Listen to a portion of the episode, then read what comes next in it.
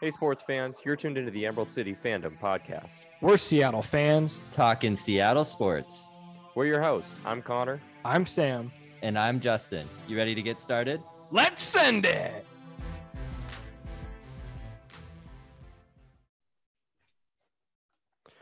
Welcome back to the pod, folks. This is episode 45. We're almost at 50 episodes, boys. Almost at 50. We're going to have I to do something special for the 50th episode, I think. We will. We will. Yeah, we'll have to think about it. We might have to do a live episode or something like that. Well, we're back, and um, Same shit. we won. We won a, we won a game. Road we're, game. drink, we're drinking. We got yeah, won a road game. Uh, first road win of the Jimmy Lake era. Uh, celebrating with drinks tonight, obviously. Um, super celebratory mood between the three of us. I think. Um, I, I think that awkward silence at the very beginning was just a fluke, and you know we're just we're super high on this team right now. So, Justin, how are you doing? I know you were in Atlanta over the weekend. how is Atlanta? Um, what are you celebrating the Huskies' victorious effort over Arizona with tonight uh, in your in your glass or cup or bottle? Atlanta was good. I, you know, it took a couple days to sweat out the barbecue from my pores, like I was telling you guys before the show. I got to see Mhm. some playoff baseball, which is not something I've ever seen or probably will ever see again. Whoa, whoa, That's dope, whoa, dude. Whoa. Well, yeah, come on. Next year, man. Go Ners. in person, a World Series uh, game clinch. Actually, sorry, NLCS game clinching win uh, for the Braves. So I probably won't see that again. How about that? L- NLCS game clinching win to go to the World Series because the Mariners. Unless in the American Mariners move to the NL, then yeah, maybe. All right, uh, we get so the was- point. The Mariners suck. It was We got good. it. Uh, t- I am celebrating the victorious Husky, hard fought, um, gritty win with a longboard island lager um, to celebrate. Excellent. Sam, what Excellent about you? Well, I'm celebrating this Husky victory with a very special glass of bourbon. This past weekend, I was at my brother and sister in law's wedding in Austin, Texas, and I got to take a little souvenir from the bar on my way out. I've got some Rowan's Creek, Rowan's Creek Kentucky bourbon, and uh, tastes extra good after that. You know, amazing game that the Huskies the Huskies play. I can't even keep a straight face. We suck, and uh, we're gonna get into this one. But first, Connor, what are you sipping on? Yeah, incredible comeback. Incredible comeback by by this resilient team, and you know it's all it's all due to the belief that Jimmy Jimmy Lake instills in these players, and you know it's kind of like a Pete Carroll ma- mantra. Can you win a game in the first quarter? Can you win a game in the second quarter? No, Can you win a game in the third quarter? no, Can you win a game in the fourth quarter? hell yeah! That's pretty much what happened. And that's what we did. Yeah. Oh, against like the, against the worst FBS team in the country. Um, before we get into it, yeah, I am sipping on scotch tonight. Um, usually when I'm sipping on scotch, it's usually not good. and yes, we won, but it was not good. Um, let's start with some injury updates before we really get into the game, too. Uh, to continue the great news Yeah, fantastic. of today. Uh, we have two players that are out for the season. Running back Richard Newton uh, tore his ACL. I think that was in the UCLA game, yeah, but it was revealed on Monday that he is going to be out for the season. Also, linebacker Eddie Ulofoshio is going to be out for the season. Uh, we don't. It's a shoulder surgery or something like that. I think he had. yeah. They just said arm. Yeah, so he had an arm injury. I that one also apparently I think happened in the UCLA game, but I think I think we all think that he maybe was battling through something pretty much all season long. Yeah. and maybe it just got to be. I don't know if he like tweaked it so much that he had to actually end up getting surgery, or if they just kind of shut him down for the year. But um, Eddie hasn't had the impact this year that we that we would have expected him to have. So, I mean, with that with him ending his season like this and having the season that he had, I would think that he's probably back next year, wouldn't you? Yeah, I think so for sure. So if you're looking for a silver lining in that injury, we probably get our supposedly stud linebacker back in 2022 for you know the the college football playoff run that we're going to make in 2022. Oh yeah. Jimmy Lake and John Donovan. Yep, for sure. Guaranteed. Justin just shaking his head. I, just, I okay. can't. I can't. I need you guys to keep going as I gather my thoughts. Okay. Should we start to become more realistic now, or should we still kind of fluff this up? Like, no, I've done right. enough fluffing. I can't do it anymore. Did we do any? What was that bullshit that we watched on Friday night, man? That have you ever felt worse after a win? No. No way. No chance. That's awful. It, like the first half, we're down 13 to 0 against the worst FBS team in the nation. Like they have lost now 19 in a row with this last loss against the Huskies. 19 straight. Going back to 2019, they have not won a fucking game. Yeah, it's pretty and, bad. And we squeaked out of Tucson with a victory. like squeaked out. Yeah. What the hell happened, dude? Like I mean, where to start? yeah. Where do you uh, want to start? Offense. You want to start with the Let's first start half? with the offense. Let's start with the offense in the first half. Can I can I just let's I feel like this exercise will be cathartic for me. Can I just read you our drives from the first oh, half? Oh yeah, go for it. All right. We open, we get we get the ball first. Seven plays, 19 yards, punt. Next drive, six plays, 18 yards, punt. Three plays, two yards, punt. Three plays, eight yards, punt. Six plays, 22 yards, punt. Six plays, 11 yards, punt. Notice I did not say anything above, I believe 22 yards was our longest drive, less than 100 yards on the half. Absolute abomination for having six drives and playing the worst FBS team, as Connor said, uh, in the land. It, it's inexcusable. It's mm-hmm. inexcusable. I mean, I could go on and on and on, but Sam, like, what the hell? Yeah, well, I think it starts and ends with the captain of your, you know, it's your coach on the sideline and your coach on the field. Are I mean, Jimmy Lake, John Donovan did not have an offensive plan. Run up the middle was the plan. Yeah, well, it didn't didn't work. Again, it's like can't learn shit. Shocking. It doesn't it doesn't learn. And then fucking Dylan Morris played like he was blind in the first half. Mm. Well, to be fair, he got his nose rung. he might have been blind.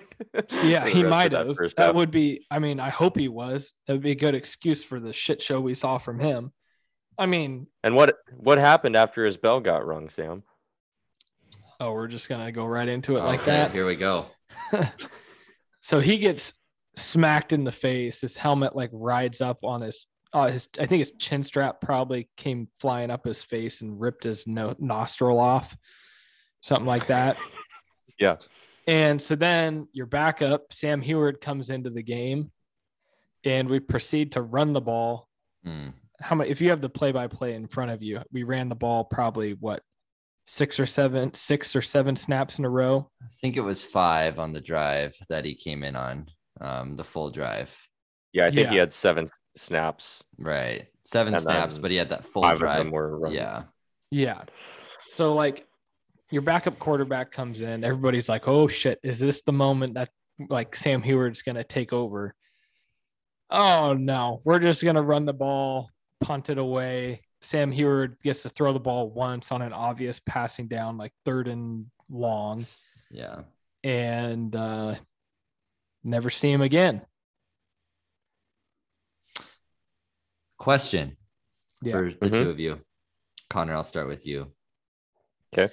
If you and Jimmy Lake said this after the game that he was prepared to play Sam Huard on a drive this game. Jesus, man, you're really getting into it right now. Okay. Yeah, we're going. Like, we're going. We're diving in head first. we're just going full speed ahead. So you're Jimmy Lake after more by the but more by the word. Okay, go yeah, ahead. Good. So Jimmy Lake, after the game, said he was they as the staff were prepared to give Sam Huard at least a drive in this game. It is it came a little sooner than they thought because of Dylan Morris's injury, but they were going to give him a drive. If you're prepared to give a backup quarterback a drive, doesn't it mean the quarterback competition is not what did he say? Not even close or whatever the hell he said last week. Um, that means it's a little closer than he's letting on, right? Oh yeah. Yeah. Oh, he's been lying up his ass. I mean, that like behind the scenes, everything that we've heard is Jimmy's fucking freaking out and like changing his mind on everything every day, every minute of every day. As mm-hmm. far as who should be the quarterback, what kind of offense they should run, what they should do on defense, personnel changes, like all over the place. He is all over the place, which is not a good situation either. no. Like that's not what you want your head coach doing. You don't want him freaking out and making gut instinct changes minute by minute. Um so yeah, first off, that's not good. To your point, Justin, yeah, there's there's I mean, if anyone who has any any shred of credibility when it comes to football, like and has watched even just like five games of football in their entire life should realize that Dylan Morris is not a good quarterback. I mean, he's the worst in the Pac 12. Correct. That's at not to- At times, he looked worse than the third string quarterback from Arizona. Yes. At times. Correct. Yeah, Mainly which we haven't even gotten yeah. to. Yeah, we didn't even mention that part off the off the bat. Not only the worst, not only the worst FBS school did we barely squeak out a win, but they had their third string quarterback in. So great. Yeah, but back to my point, like there is no way that you can believe that Dylan Morris is a good quarterback from what you've seen on tape this year. And building off that, like why why wouldn't you give the backup an opportunity, especially with the way that the first half was going? Like th- they were not doing anything on offense, and Dylan Morris was a huge piece of that. Like he was not hitting throws. He was so inaccurate. He was playing it like the worst that we've seen him this year. Yeah. And taking awful sacks too, like not getting mm-hmm. rid of the mm-hmm. ball. Mm-hmm. I mean, that was that that really limited our ability to sustain any kind of momentum on offense were the sacks that he was taking. So then you put Sam Huard in for one one series because of an injury and then he doesn't see the ball for the rest of the the rest of the game. And the thing that pisses me off the most about this whole situation, Justin, is that you just spent one game of this guy's red shirt on one series where he handed the ball off. What's what's the point? What is the point? What's That's the point question. of putting him in? If yeah. if you were gonna do that, then just put the other quarterback in, whatever his name is. I can't even remember his name. Patrick oh, O'Brien. O'Brien. Yeah. Patrick O'Brien. Put him in. If if that's what you're going to do with Sam Huard on his on his drive, his one drive in this game, put Patrick O'Brien in. He can do that. He can hand the ball off. Like if you if you are truly dedicated to trying everything you can to fix this offense, you put Sam Huard in, and his era starts now. That's my yeah. rant.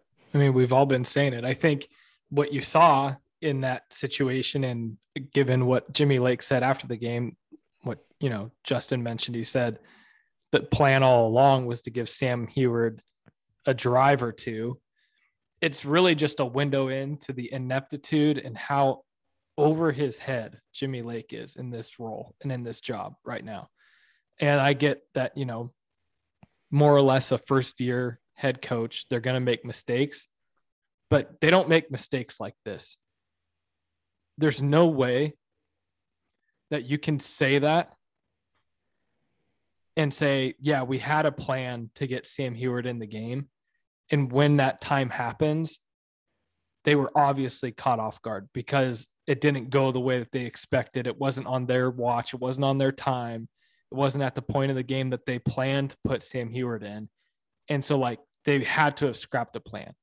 Like there's no way that you develop a plan to give a backup quarterback time in a game and that plan is for him to just hand the fucking ball off. Yep. Like what is the you're not getting any sort of learning experience for Sam Huard from what he had. And so I think, you know, to what you were alluding to, Connor, there are people very tied into the program that were alluding to a quarterback change happening this week, which in and of itself is beyond dumb, in my opinion. When you had two weeks to get somebody prepared off the bye week, like why would you wait Yep. for the following game on a short week on a Friday night game to then make a quarterback change? And so there was a lot of smoke around a quarterback change being happened. Then, you know, one particular insider that we follow pretty closely had mentioned, you know, Jimmy Lake was going back and forth and changes his mind constantly. And I think you you just see the panic play out in this situation. Like he is panicked and he doesn't know what the right thing to do is. He's indecisive. He didn't fire John Donovan when he should have on the bye week. He didn't make a quarterback change when he should have on the bye week. And he's paralyzed in a total panic mode. And that's what you see play through here. And so it's frustrating, but it's just another it's another checkbox being checked displaying Jimmy Lake's ineptitude this season. There's no excuse for how that went down and then to go into the post-game press conference and say that makes you look even dumber. Like he didn't have to say that. He could have easily had the cop out and roll off of what he said last week. Yep, we're nowhere near a quarterback change. Obviously, Dylan Morris got injured. So we threw in our next best guy. Uh, that was Sam Huard this week. Boom. End of story. But instead, he like opens up this window just to turn himself into a punching bag. And I'm gladly putting on the gloves on this one. And he opened it up even he opened that window up even more by going on to say that that will continue to be the case that he w- he is going to continue to get drives here and there the rest of the season. Which just How- doesn't make how- sense, uh, man. Like, so you're just gonna burn the guy's red shirt just to get him a few drives and like a few games. Let's clear this up for our listeners. They have four games. Four, true freshmen have four games that they can play in, appear in, like play in at all. Even one play. That that counts as a game. You get four games before you burn your red shirt. Okay. All indications from like the Huard camp is that at least at the beginning of the season, they wanted Sam to preserve his red shirt. Obviously, the circumstances have changed. This is not how to use his like non-red shirt or burning his red shirt though. If you're gonna burn his red shirt, burn it all the way. Like, let him play. Just pu- peel the band-aid off. Let the let the kid go to work, and you know it, there's going to be some huge hiccups and some huge like drawbacks of doing that, but it at least gets him game time and gets him ready going into 2022, so that he's at least got like some game time going into next year. That's kind of where we're looking right now. I there, yes, there's still half of a season of football in front of us, but like we're we're basically looking at 22, 22 at this point. Oh, yeah. So you got to look at the, for like the long term preservation of of this program. And if Jimmy wants a job like after this year, he's got to make some drastic changes. Like he cannot keep doing the same shit over and over and over again and expect different results. Well, assuming he keeps his job, which I unfortunately think he's going to, hmm. you would He will. think that he has to make drastic changes to his to his staff, starting hmm. with Donovan, right?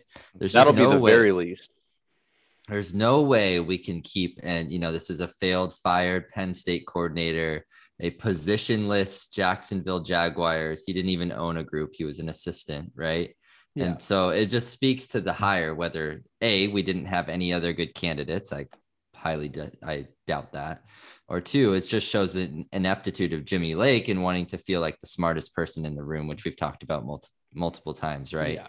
And so we mm-hmm. need someone, as you know, a bunch of people have said that has coached an offense before and done it successfully at some level. So you would think that's going to happen because we cannot run the ball up the middle, all the play, all the plays, every play when we have our best offensive players. Yes, Sam, uh, Rome Odunze, Jalen McMillan, uh, Terrell Bynum, who had a really good game, and Cade Otton that are just blocking for runs up the middle. We cannot do that. These players are way too good. Um, and then you had Dylan Morris like underthrowing them all the time. That he made a couple of good throws in the second half, but we got to get the ball to them, man. I mean, it's the same thing with the Seahawks right now, but we have to get the ball in the hands of our best playmakers. It's it seems obvious.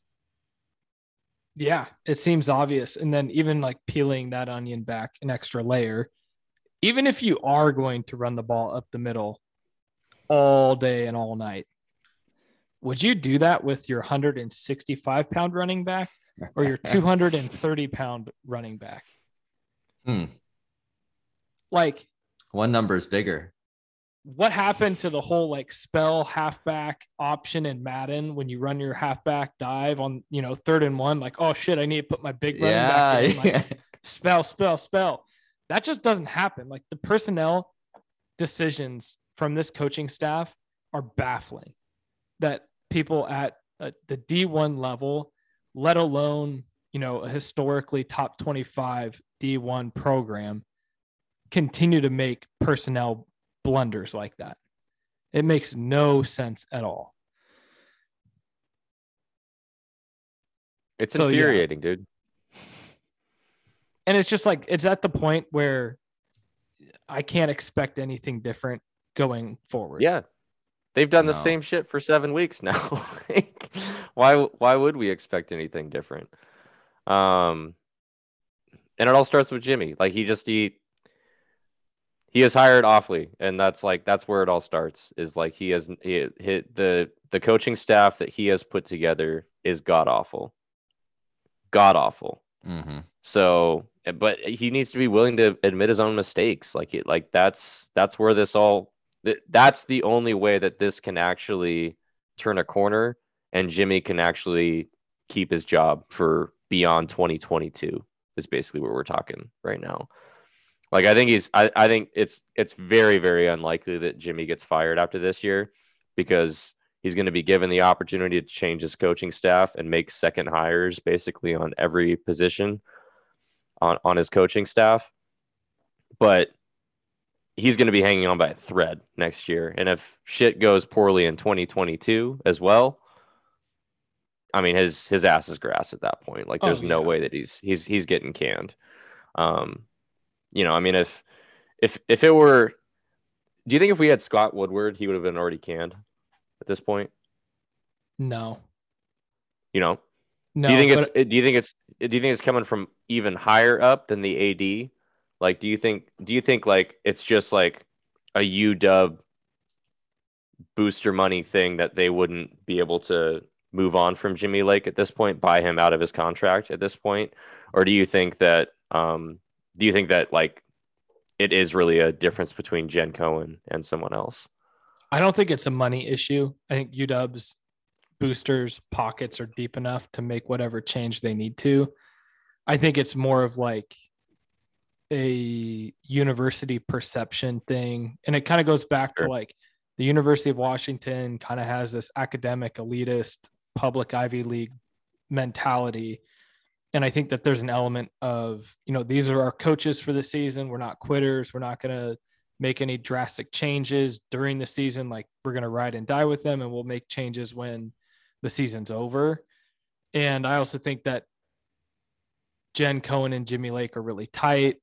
And I don't see her pulling the trigger on him at the end of the year as much as I think I've seen enough. I don't, I don't see the mistakes that I've seen from Jimmy Lake and the rest of the staff this year lead me to believe that there's no possible way for them to turn the boat around in 2022 in such a substantial way that would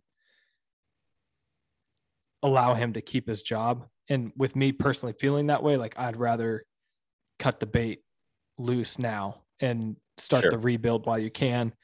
Um, so I don't, but that's I, not going to happen. No, I'd be surprised not. if it would, but, but Go ahead. You know what I don't. Ahead, you know what I don't appreciate though is that some members of the media, um, some prominent Pac-12 members specifically, are calling UW fans that are mad and pissed yeah. off um, the quote unquote I think lunatic fringe, um, and that it's unprecedented that we'd be calling for Jimmy Lake's job, which I think is crazy. It's not unprecedented. Freaking Ed Orgeron won a national championship less than two years ago, and he's out of LSU. Yeah. We've seen other coaches. I know I did terrible research, but I know other coaches have been let go in less than two years. And you can say, "Oh, you know, we won the net, we won the Pac-12 North last year." Blah blah blah blah blah. But you know, suck my dick, dude. We did not. no. you know, no. and it's just like, I I just don't understand that argument at all. We haven't seen anything from him. I it's not unprecedented. There needs to be hard questions asked here. Our recruiting pool is in the shit, as you guys know better than I do. Yeah. Um, what like what is the reason to keep him? We have good recruiting classes, I think, in the upcoming years in this state. Oh yeah. Um, we need to salvage it, right? And by having a new coach, bringing in fresh ideas, and showing that we can win and keep our players, because you know kids don't want to go to losing schools. Then we can start to build that momentum back up with recruiting. But if we keep losing guys and then we have that perception of a ton of guys leaving in the transfer portal which we both which we all think is going to happen like what is the point? Yeah. No don't have to convince situation. me yeah. No it's not a good situation. Yeah. I will say one of the positives that i did take away from this is you know i've, I've obviously on the podcast been begging my banging my fists on the table for some indication of willingness to change a plan or change personnel, change scheme. And like, I'll tip my cap to Bob Gregory on the defensive side of the ball. We definitely made some adjustments, both in terms of personnel and schematics. I know we played, we brought a safety into the box multiple times throughout the game. It didn't really help. They still ran the ball all over us, but like, thank God we finally weren't in obvious rundowns with two high safeties. So I like to see that. And then we saw less of Jackson Sirmon. Obviously, Eddie Ulofoshio being out gives more of an obvious reason for some of the younger talent like Carson Bruener and Danny Heimuli. We also saw Alphonzo Tuputala, who's been out for yeah. the better part of the year with an Achilles injury.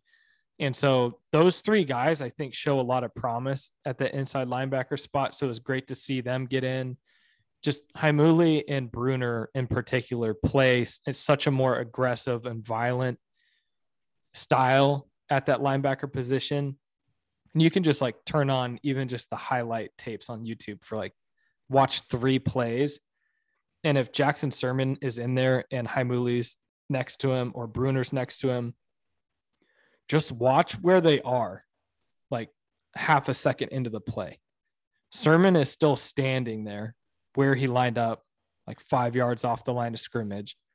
And Heimuli and Bruener are charging at the line of scrimmage, at least trying to make a play and meeting a blocker, beating the blocker to the spot. I saw happen multiple times. And then when they do get there, strike the blocker in a violent way, try to shed the block and make a tackle.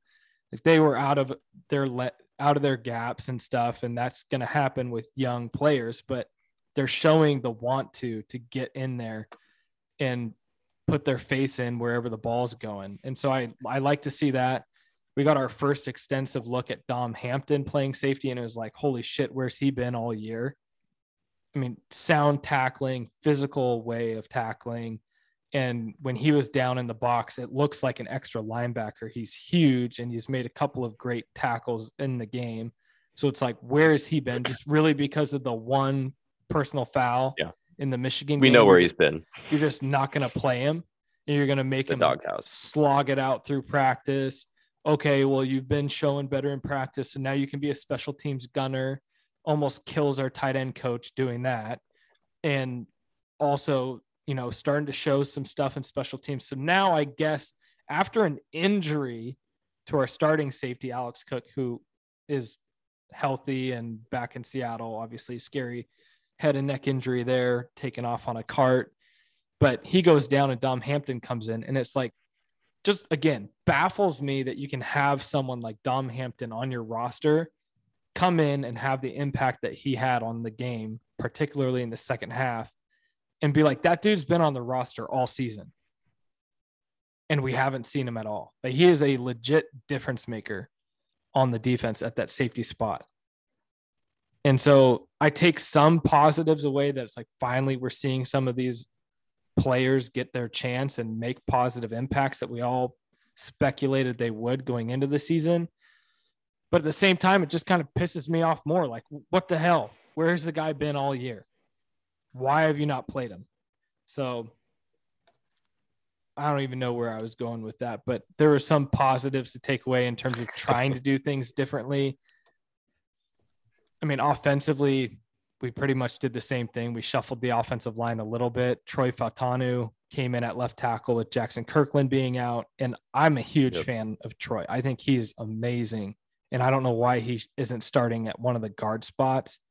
Um, he looked like our best lineman out there for most of the game. He had a great pulling block that sprung Cam Davis free for that touchdown.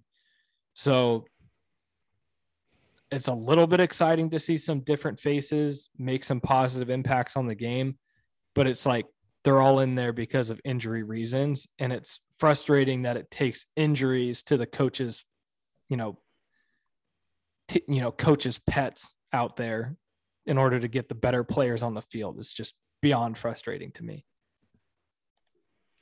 I'm thankful for Tuli. Without that interception, I don't think we win that game. Oh, we lose for sure. I mean, they were Probably in our not. territory. They were going down to score. It was a great drive. I think the interception yeah. happened somewhere between like the 20 and 30. Yeah, that sounds yep. right. Yeah, great. Who got the pressure on that play too? Because that was, I mean, it, he kind of forced him into a bad throw. I can't remember who was get, getting the pressure on the quarterback on that. I can't remember. So what you're saying, without their third string quarterback in there, we probably don't win this game. Hundred percent. Hundred percent. I mean, he only threw for what sixty something yards. That would be another, another one of those game games we would have lost. Yeah, giving up less than well, the other games were fifty yards, but less than seventy-five yards passing, but right. over two hundred on the ground and losing. How do we give up over two hundred on the ground to Arizona? It's embarrassing, dude. Like, it's embarrassing. I can tell you how. Mm, please. Okay. So enlighten me. When your middle linebacker Jackson Sirmon, number 43, and your safety Asa Turner, number 20, are making tackles seven or sh- sorry, not making tackles.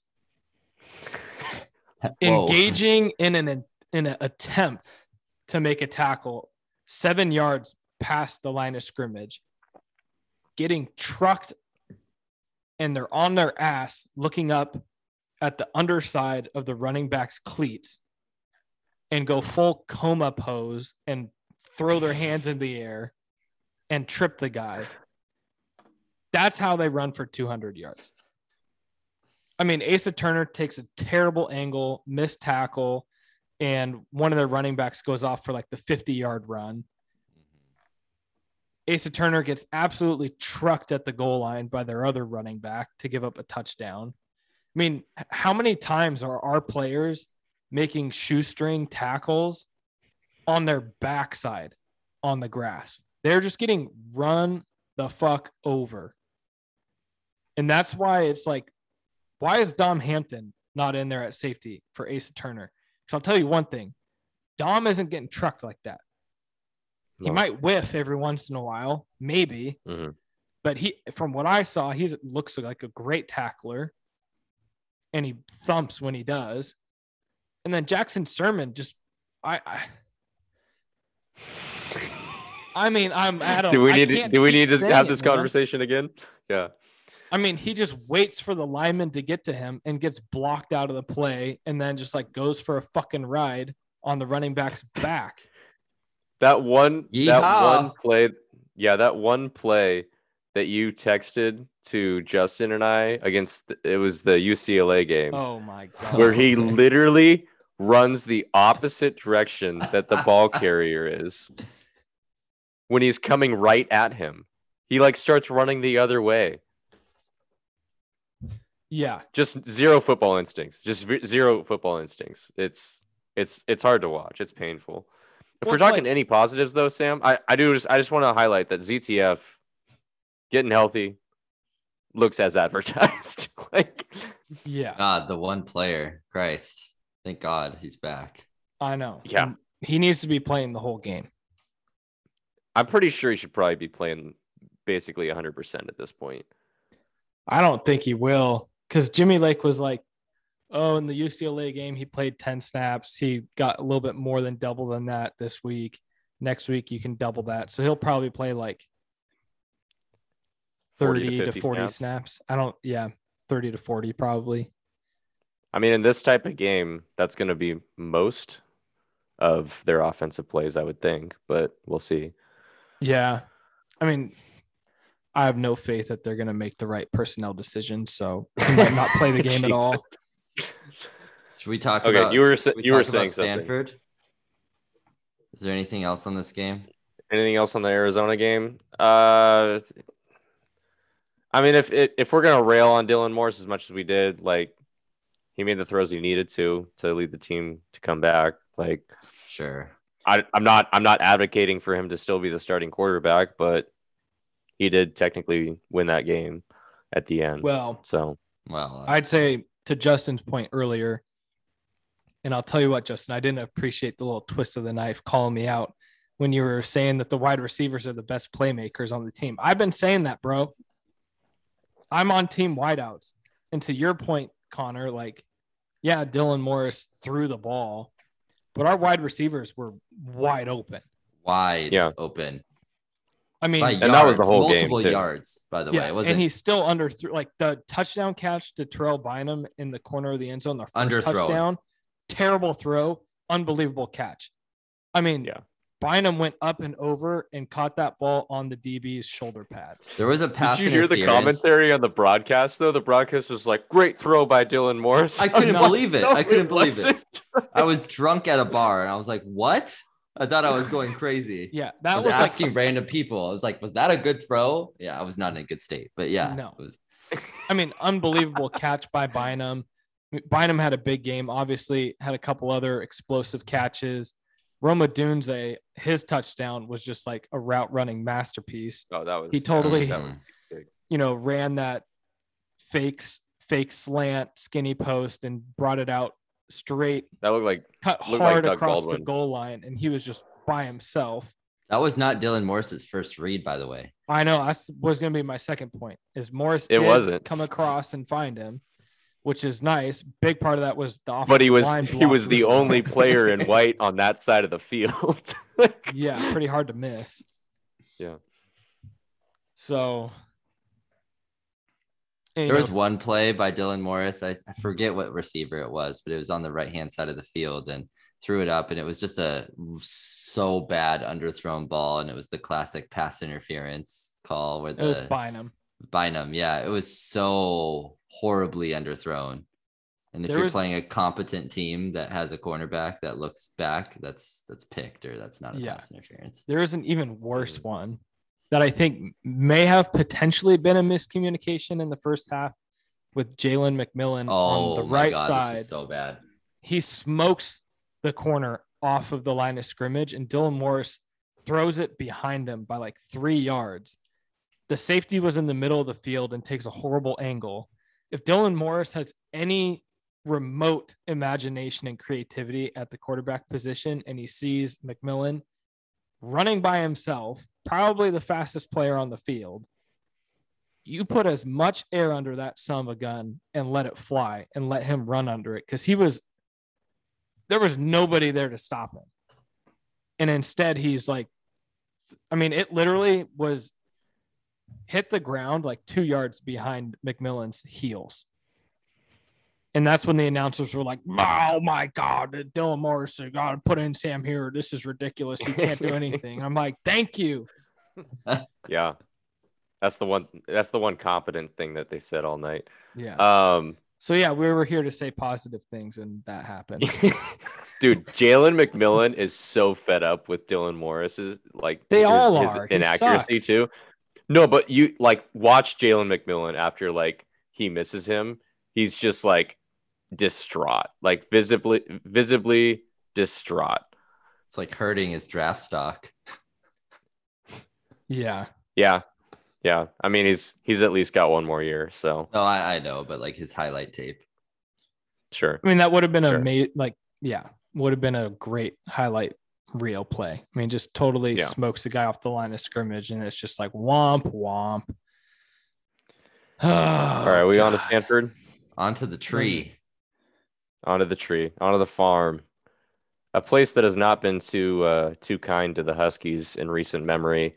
Huskies have not won at Stanford since 2007. Oof.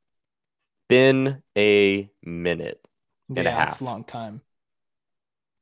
or two, or like how many years is that? 14 years? Yeah, 14 years.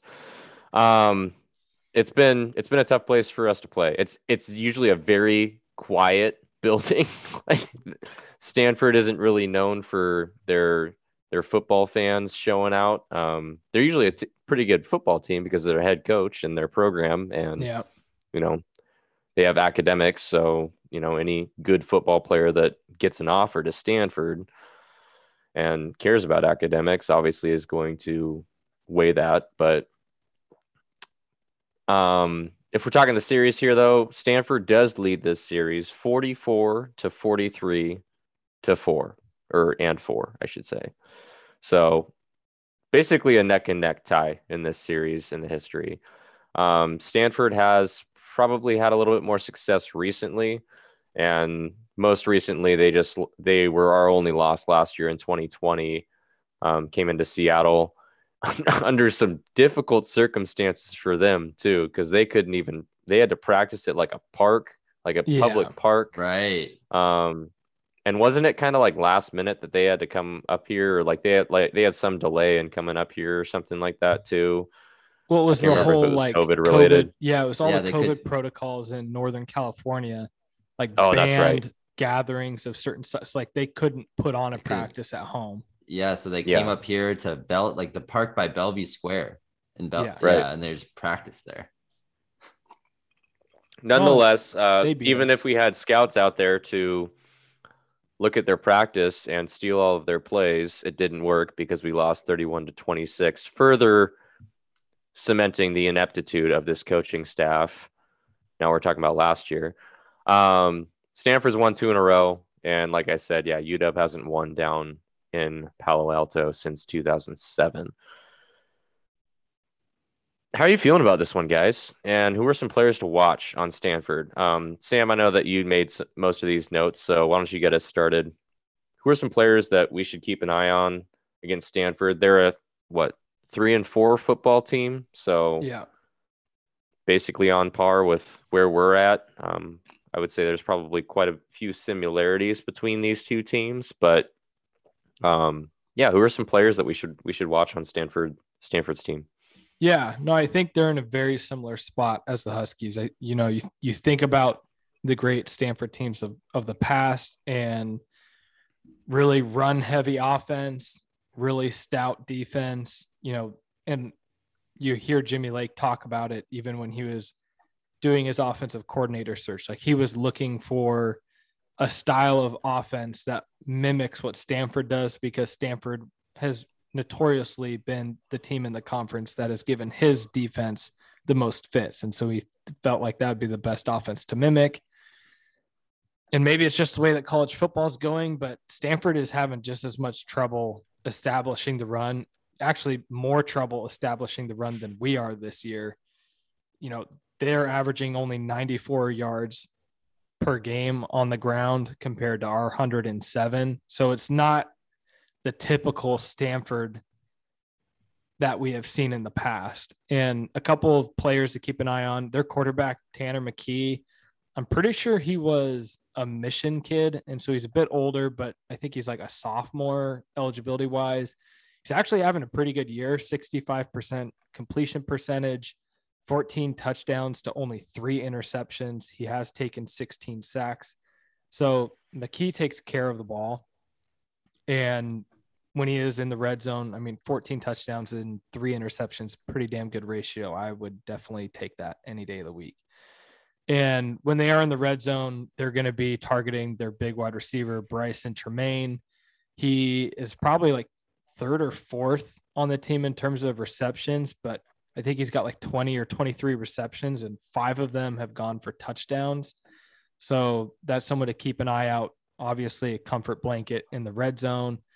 And then they have two running backs that seem to have been at Stanford forever. Uh, Nathaniel Peat is averaging 5.6 yards per carry. And then Austin Jones, who has tore us up in the past, isn't having a great year so far, but a talented player nonetheless. And then defensively, they've really struggled as well. I mean, they have had trouble stopping the run. They're giving up over 200 yards per game to opponents, whereas the Huskies are giving up 193. So you kind of get where I'm going with the similarities. Like both teams identify as teams that run the ball well and stop the run, and neither of them are doing that this year. On defense, their one standout is their corner, Kyu Blue Kelly. He's got seven passes defended, two interceptions, and he took one of them to the house for a touchdown. So we'll have to, you know, be cognizant of that. I'm sure Morris will probably throw a pick to him at some point in the game. And then other than that, the only people that really stand out are their two linebackers, Levani Damuni and Ricky Mizen. Mizon. I don't know how to pronounce either of their names, but they're their leading tacklers, 50 and 44 tackles apiece. They each have two sacks. So all in all, it's not really an impressive roster. I mean, Tanner McKee has good stats, but really, I think they're in a bit of an identity crisis as a team as well. I mean, really struggling to run the ball, really struggling to you know stop the run. So it'll be interesting to see how this matchup plays out. I mean, we've we've had a tendency of, you know, making teams that don't run the ball well look like they can run the ball, ball pretty well. So that might just end up playing out. Um, but yeah, that's pretty much the players that I'll be keeping an eye out for on the Stanford side. Yeah, I mean, I think you laid it out pretty well. So I don't have much to add. I think I'll just, like you said, I'll be watching the rushing attack, right? I think a you they don't run the ball just like UW, but they have run the ball against USC. Vanderbilt's yeah. not a good team, but they ran the ball against them. I mean, we're not a good team, but they ran the ball against Vanderbilt uh, to success. But lately, when they played Wazoo a couple weeks ago, and the game before that Arizona against State. Arizona State, um, Wazoo, they did not run the ball well. They had many rushing attempts. Arizona State, due to game flow, I think Tanner McKee got a lot of passes to try yeah. to get them back into the game. And so, you know, how do they establish this run? I mean, the Huskies have given up seemingly 200 yards. It's, it almost seems that way every week, whether it was Charbonnet and the DTR or BJ Baylor out of Oregon State or, you know, whoever we're playing, uh, the Arizona running backs, we just give up 200. And so, yeah. how do we stop and slow down that rushing attack? to make our corners, the best players on our defense, uh, help us win this game. So that that's that's the major key for me.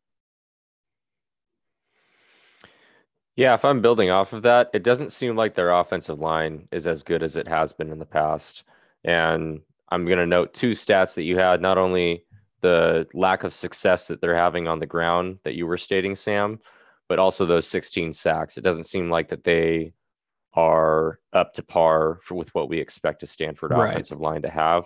So I want to take advantage of that on defense, and in in both, like both sides of that, as far as getting pass rush and getting pressure on Tanner McKee, and then also making sure that we're getting off of our blocks and making tackles in the run game and limiting that. Um, so what Justin was saying basically. Um, so that's that's that's that's what I'm looking at. I'm looking at their offensive line, and I want to see how we respond to possibly a weakness on their defense on their on their offense, and see if we can take advantage of that um, defensively. Uh, if we're switching over to dogs, or did you have any other Stanford players to highlight? No, not really. I guess the only person that stands out just as a unique thing to call out, because I think it's pretty cool in today's day and age, is Tucker Fisk, who also seems like he's been on the Stanford team forever, is listed on the depth chart at like four different positions, both on the offense and defensive side of the ball. pretty sure he's listed as in the he's in the two deeps for like fullback, tight end, a defensive tackle position and like outside linebacker position. And so he'll be out there. He, I know in the past he's had some like super long curly hair, be hard to miss, but it's cool. One of those old school two way football players that probably would have had better success back in the 50s. But uh, nonetheless, I think it's Hey, always Shaq cool- Thompson was really good. Yeah, that's true. But that was kind of like an injury reason. This guy's just like does Sure. it all.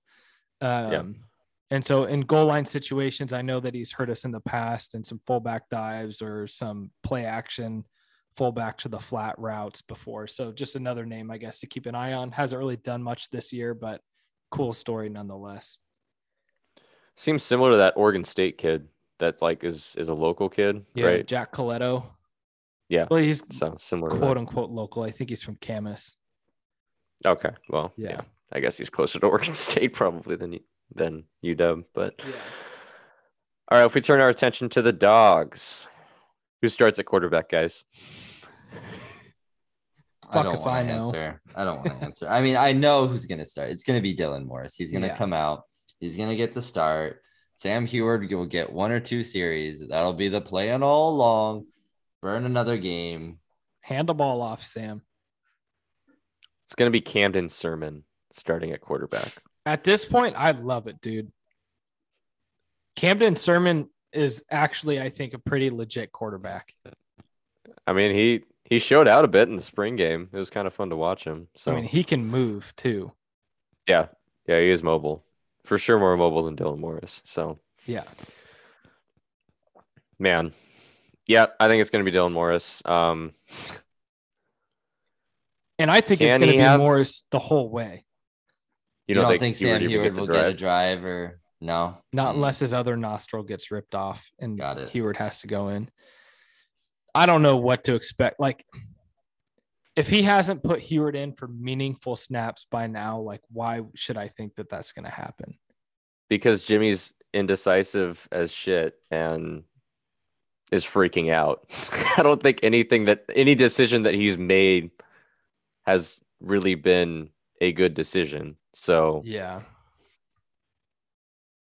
So I guess that's something to don't know. watch out for. Not necessarily like a key player, like this person's got to play. No, just- but it'd just be interesting to see what this, you know, dual quarterback action is going to look like. yeah, and you're probably right. It's probably mostly going to be Morris, if not Morris, the whole way.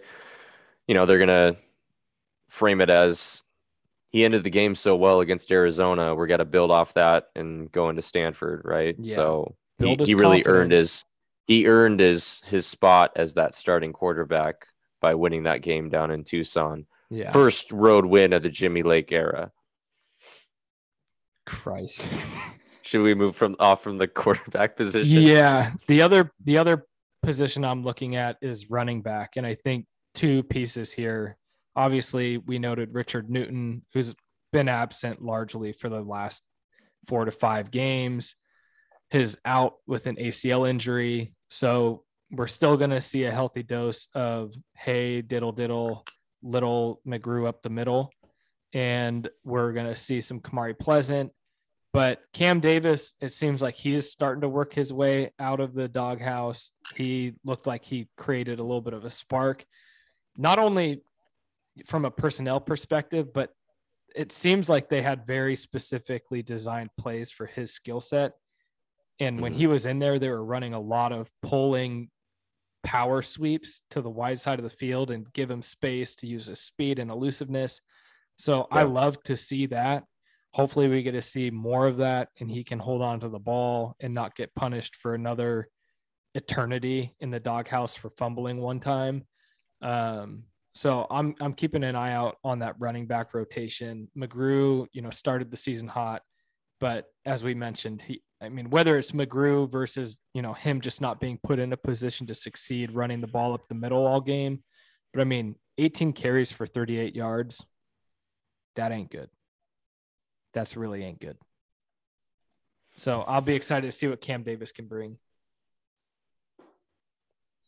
For sure. For sure. Do you have anyone else on the offensive side of the ball that you're looking at, Justin? Not really. I mean, for me, it's you know transitioning to the defensive if I can. Um, Sure. Yeah, go for it. you know, I want to see ZTF. We talked about this earlier, and how many snaps is he going to get?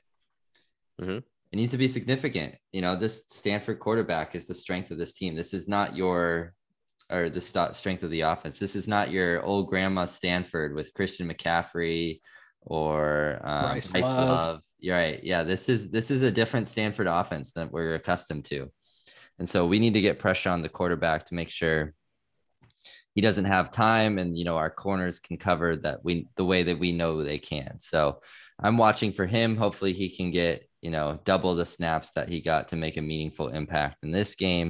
And then I'm watching the linebacker situation. If Jackson Sirmon steps on the field, then you know I'm out. I'm out. I'm out. Going to the Well, that's costume. for sure gonna happen. I- I'm I'm going to the Yeah, Halloween. you're gonna be out. party. You're gonna be out like play one. But are we going to see Just some of these younger players that Sam's talked about before, um, getting more meaningful snaps and taking the snaps from Jackson Sirmon or from other guys to, you know, really hone in on stopping this run? So we're, you know, we're making contact at the line of scrimmage or a couple yards after not getting trucked seven yards behind this line of scrimmage because we're too slow and then we're too weak to make the tackle. And so I'm looking at that linebacker group to really help out the run defense. Yeah, I mean, any at this point, any combination of Carson Bruener, Danny Heimuli, Alphonzo Tuputala, like I don't even I don't care. Sign someone off the uh, someone from a random frat. I don't care. Yeah, Get somebody. somebody else. I mean, I don't even know what happened to MJ Tafisi. Like he just kind of disappeared. I haven't seen him get any meaningful snaps the last game, yeah, game and a half or so. much. So I don't know. And He's I on the depth chart still. But, Yeah, Well, that doesn't mean anything. We already talked about how No, you can wipe your ass with that. Uh, and then I guess keeping on the defensive side of the ball, I've been pumping this guy up all podcast this episode already. Dom Hampton, like I I don't imagine Alex Cook is going to make it back for the game. That was a pretty scary injury. I'm sure he's in concussion protocol. So Dom Hampton's likely going to be your starting safety, unless I guess Cam Williams could potentially be coming back. Mhm. Um, but week either to week. way, like I want to, I Asa can't be in there unless he needs to Yeah. be. So if Cook and Williams are hurt, you're gonna see safeties Turner and Hampton. Hopefully, I would love to see Turner out of there and have Maybe Julius Irvin in there or something. yeah, Julius instead. Irvin and Hampton, even Cam Fab put in Fabiculanan. But anyways, I thought Dom Hampton showed out really well. I mean, he made a couple of very physical tackles, you know, within five yards of the line of scrimmage. I didn't see him miss any tackles, which is something that the safeties have really struggled with on our team. So I'm looking for him to have a really significant impact and help solidifying against the run game and solidify the middle of our defense, as Justin had mentioned, with you know pairing up with those inside linebackers to make a physical presence known. Yeah, and if we're staying with the inside of the defense, the one area that we haven't talked about is the defensive tackles. And Sam Taimani obviously was out in the Arizona game. Uh, Yeah. He's week to week. So if he's out again, I'm looking at Tuli. Obviously, he, he had a pretty solid game against Arizona. And Tuitele was pretty quiet in that game, though. And I'd like to see him Yeah, maybe build off of the season that he's had, which has been pretty good for the most part. So I'd like to see those two um, become a you know formidable force, especially against the run. Be physical with this offensive line that seems like they're really not that great, um, and take advantage of that. So that those are the two guys that I'm kind of circling on defense. I think it just all starts up front against Stanford. It always does. We tend to lose that battle, at least in most recent years, and that's been kind of our our calling card as far as where where the game trends and and us losing. Um, but if we're able to control the line of scrimmage a little bit better than we have, and um, if if Tuitele and Tuli and if Taimani's healthy, if all those guys can win their battles up front, I think that goes a long way towards defeating the tree on Saturday. Yeah, and I think that's a good segue into the next segment here in terms of keys to the game. And I know Justin's gonna love this one coming out of my mouth, but my number one key to the game is this Husky offense needs to find success through the air early, whether it's Morris or Huard. To Justin's point at the beginning of the podcast, our best players are our wide receivers. Like it is so apparent offensively that our best players are Bynum, Odunze, McMillan, and Otton. And we need to get them the ball. And I'm not saying like get it to them in bubble screens or whatever. they've shown the ability to get separation down the field. And if Morris is going to throw ducks up and we get pass interference penalties all the way down the field, I'll take it. But the thing is, is like these teams are going to continue to stack the box if we just run McGrew up the middle all day. And we saw Dylan Morris, whether it's Morris or John Donovan in his ear, like, hey, look for the deep ball in this play, whatever it is, there's an obvious, you know, intentional focus on stretching the field with our wide receivers in the passing game in the second half. And that's what really won us the game and opened everything up. And we need to continue that game plan going into this week weekend's game against Stanford. I want to see us take deep shots early and have Morris put the ball in a place where the receiver can make a play, whether that's leading them and scoring a long touchdown, whether it's a jump ball and we get a PI or whatever it is. Like just show a threat and show it in a, very intentional plan to get the ball to your best players. I think Yeah. you all agree with that, yeah. I have. I don't know if I have anything to add. Honestly, I, I mean, yes. Justin's like, you're But speaking my here's the- language, But here's the here's the thing though. Like we come on this podcast and we say all the same things, the same shit, new day, you know, every week. And what's gonna happen? We're gonna go to Stan. I I have nothing to add. I have nothing to add. Connor, go for it. Justin's already pissed off. We haven't even gotten into the predictions. All right. yeah. Well, it was just what we were just talking about. If we're going to the second key of the game, it's that middle of the defense. Can they hold up against a not as great Stanford rushing attack as as we've seen in recent years? They got to take advantage of this. Like this is your opportunity to kind of like. It's not really like a get right game, but it's a get right like in this specific instance of a game, like in this Yeah. in this specific portion of a game. Can you get your run defense right? against a, an, an opponent that has struggled to run the ball. Just do it. Just get Yeah. off a fucking block and make a tackle, please. And if we have those physical guys in that we all talked about, if Dom Hampton's in there, I feel pretty damn good. And if Carson Bruener's in there, I feel pretty damn good. If Heimuli's in there, I feel pretty damn good. We see a lot of Jackson Sirmon and Asa Turner, not feeling so good anymore. No. Not great, Bob. So, uh, what uh, obviously what does like the personnel look like? But overall, like can can whoever is in there, can they take advantage of this weakness on this Stanford football team? yeah. That's the and key to the game. Yeah, and if they if Stanford runs for 200 plus yards against us, I don't want to hear anybody even allude to the fact, "Oh yeah, it's Stanford." Bullshit. This year Stanford has not been good at running the ball. If they run the ball at will against us like pretty much every other opponent has, to me it's like the biggest damnation on this interior defensive line, inside linebackers and safeties that we've seen all year. I mean, they're Yeah. good players on the Stanford side, but they, I mean, they're Or averaging so- they're averaging less than like three and a half yards per carry. Yeah, they're three and a half yards per More carry. so than 0 and 7 Arizona. Uh, yeah, what was Arizona averaging not. going in? I have no idea. on their I can third pull it up. string quarterback.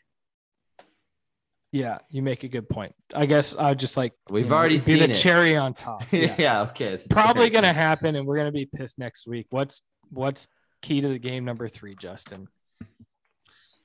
Key to the game number three: win the turnover battle. Um, yeah, I don't know how we're gonna do that, but I mean, Stanford's been pretty bad. They mean- Jesus, dude. it's not so much in the volume, but Stanford is negative two in the turnover margin, just like we are. So you gotta we gotta win that battle. Yeah, I mean, cause some fumbles. I mean, if they, God forbid, if we're somehow stopping the run and they're throwing the ball, you know, that's where I have more confidence. Kyler Hell yeah. Gordon, Trent McDuffie, Bookie, right? Like somehow they can make a play, right? So that's what we need to see. Go back to key number two, right? If we're stopping the run, then our cornerbacks can cut, you know, make plays. I have doubts that we're going to stop the run, but if we do, then that's where I think we can win the turnover battle for sure. Yeah. And I think the other element to that as well is going back to I think it was your comments earlier, Justin, about the Arizona State Stanford game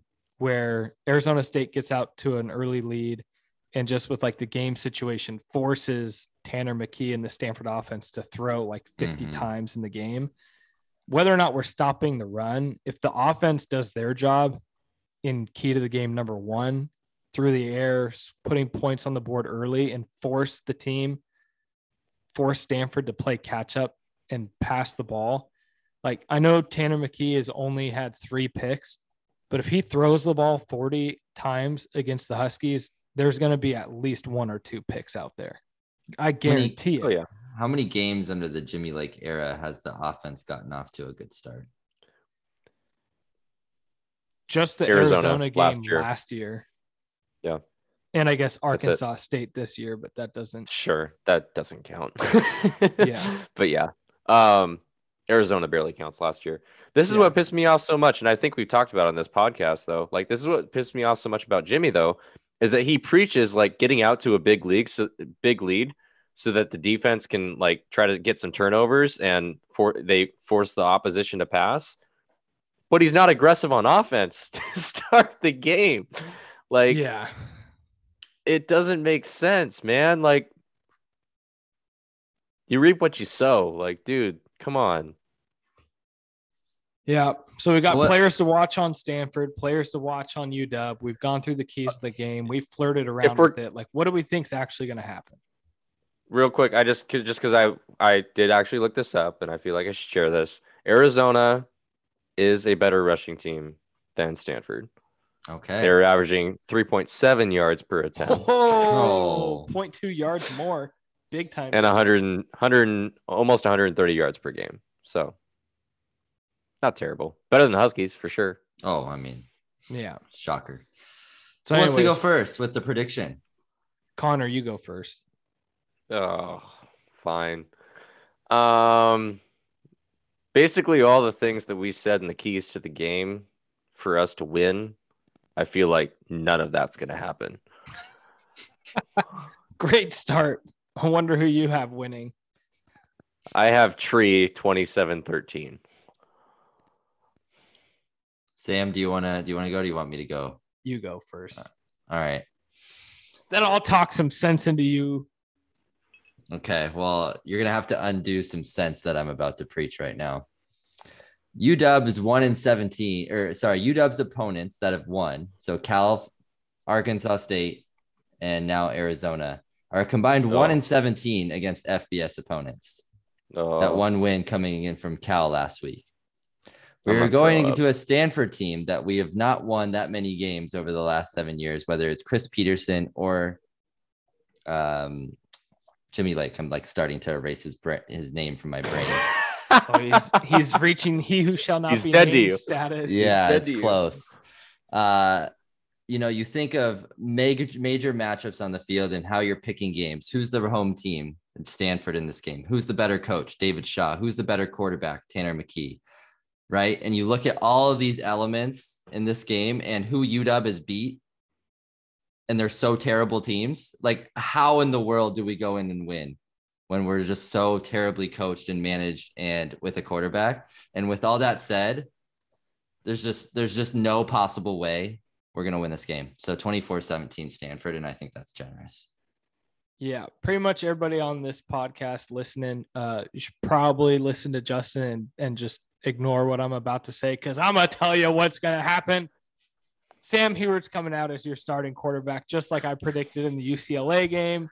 We're gonna find success Ugh. through the air early. God damn it, Dom Hampton, Carson Bruener, Danny Heimuli, the next generation of death row dogs are gonna stymie the Stanford tree running attack.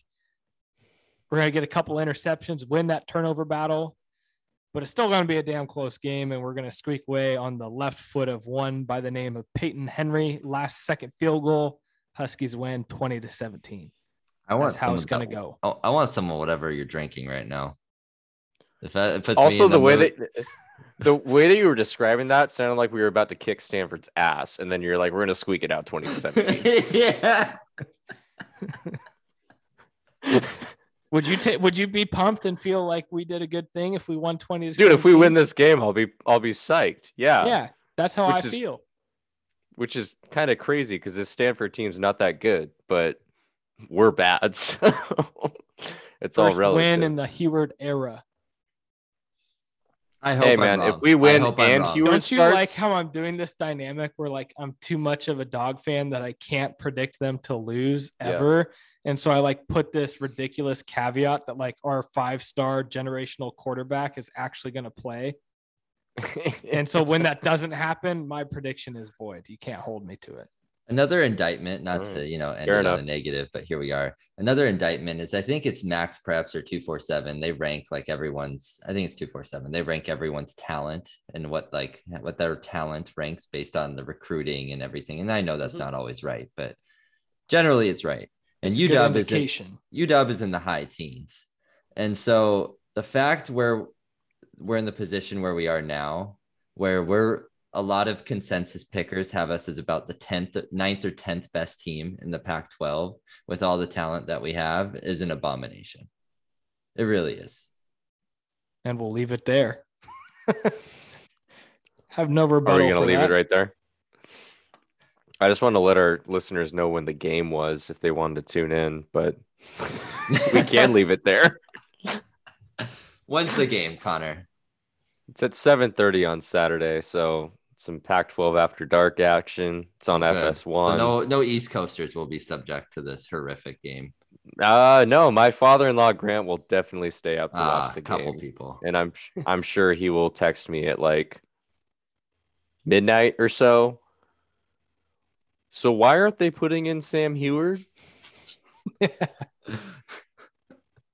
Sorry, Grant. I'm predicting that. That's my prediction. That's my I don't care about my score prediction. That's what I'm predicting. I'm predicting Grant to text me at midnight. Why is Sam Huard not in this game? Okay. Well, I think that's a good place to leave it. Yeah, pretty much where we're at in the season. It's like, got to make a change at quarterback. We all know that. You gotta make it you gotta make like multiple changes in this program. But yes, that's that that would be the easiest and most straightforward thing to do at this point. All right, guys. Well, let's hope for a win on Saturday. Um, I don't think we see it coming, but Sam's optimistic. So thanks for listening, folks. As always, we appreciate the support. Subscribe and follow if you haven't already, and leave us a message via, eh, via the anchor link in our description. Until next time. Go dogs.